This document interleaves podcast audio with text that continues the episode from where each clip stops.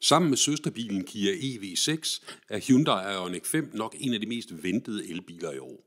Input blev inviteret til Valencia for at prøve at køre vidunder, og vi er bestemt ikke blevet skuffet. Ioniq 5 viser nemlig, at elbilerne langt om længe er blevet et reelt alternativ til fossilbilerne. Den har relativt lang rækkevidde, kan håndtere op til 1,8 ton på krogen, og så kan den lades op igen lynhurtigt. Samtidig er den til at komme i nærheden af økonomisk. Priserne starter ved 325.000 kroner, og det er for en ganske godt udstyret variant.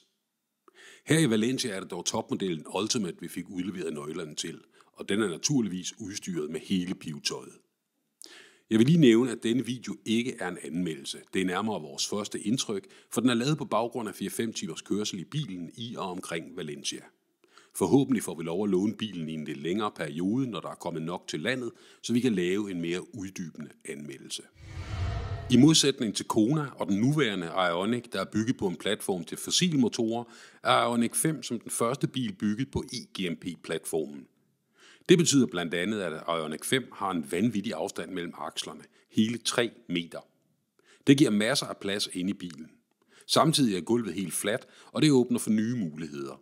Forsæderne kan for eksempel trylles om til liggestole, komplet med lægstøtter.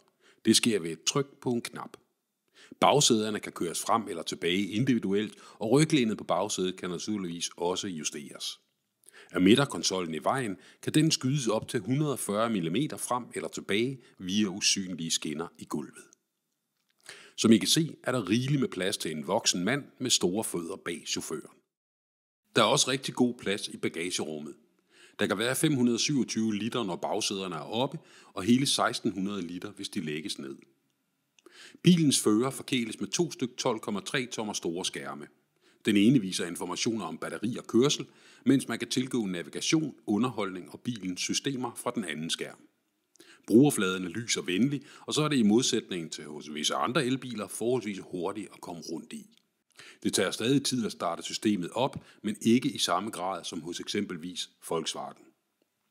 Brugerfladen er helt ny, og selvom den er flot, er der plads til forbedringer. Der bruges for eksempel rigtig meget plads på at vise batteriets tilstand og aktuel forbrug, mens speedometeret er gemt bag rattet. Meningen er givetvis, at man skal se farten på head-up displayet, og det fungerer da også fint. Men head-up display er forbeholdt den største udstyrsvariant.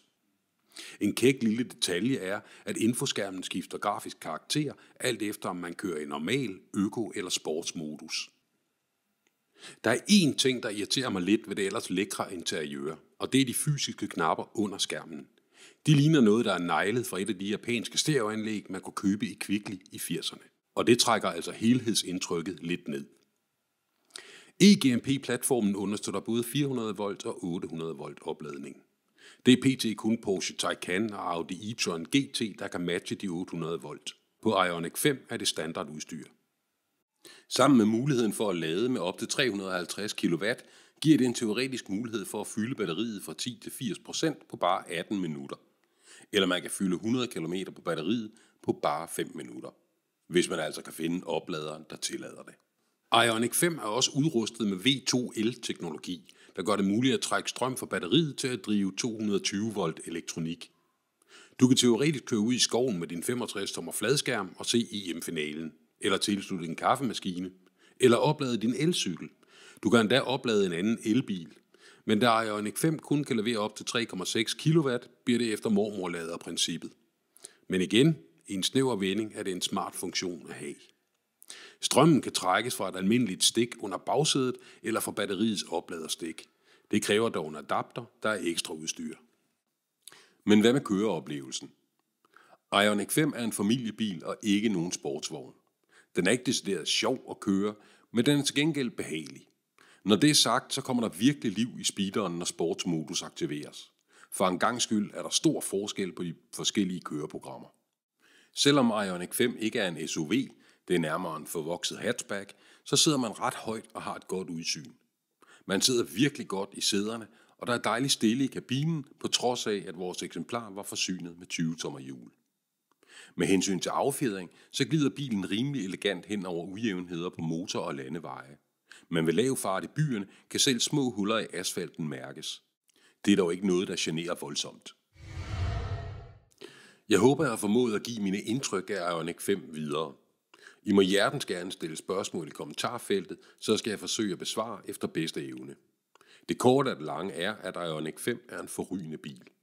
Med sit pixel-design og kantede linjer ligner den overhovedet ikke noget andet på vejene derude, og det elsker jeg. Det er mode af Hyundai. Læg sig dertil, at bilen er ret godt bestykket, selv i de billigere varianter. Long range udgaven, der har 217 heste og går op til 481 km på en opladning, kan fås med baghjulstræk for 340.000 kroner. Og smider du 425.000 kroner på disken, kan du køre fra forhandleren i den absolute topmodel, der er firehjulstrukken, har 306 hestekræfter og alt det udstyr, du kan drømme om. Jeg har kun krasset i overfladen her. Den er naturligvis adaptiv fartpilot og aktiv blindspot, men den har også en automatisk nødbremse, der kan genkende fodgængere og cyklister og foretage undvige manøvrer, hvis det er nødvendigt. Og så fås den i øvrigt med et såkaldt solartag, der leverer strøm til bilens 12 volt batteri, så hverken radio- eller klimaanlæg slider på højspændingsbatteriet. Jeg er overhovedet ikke i tvivl om, at Ioniq 5 kommer til at gøre en kæmpe forskel. Man får simpelthen meget elbil for pengene. Og den er både praktisk og stilfuld. Og husk så lige, at den også lader batteriet lynhurtigt. Kunne du lide videoen her, så giv den et like. Og vil du se flere, så abonner på kanalen.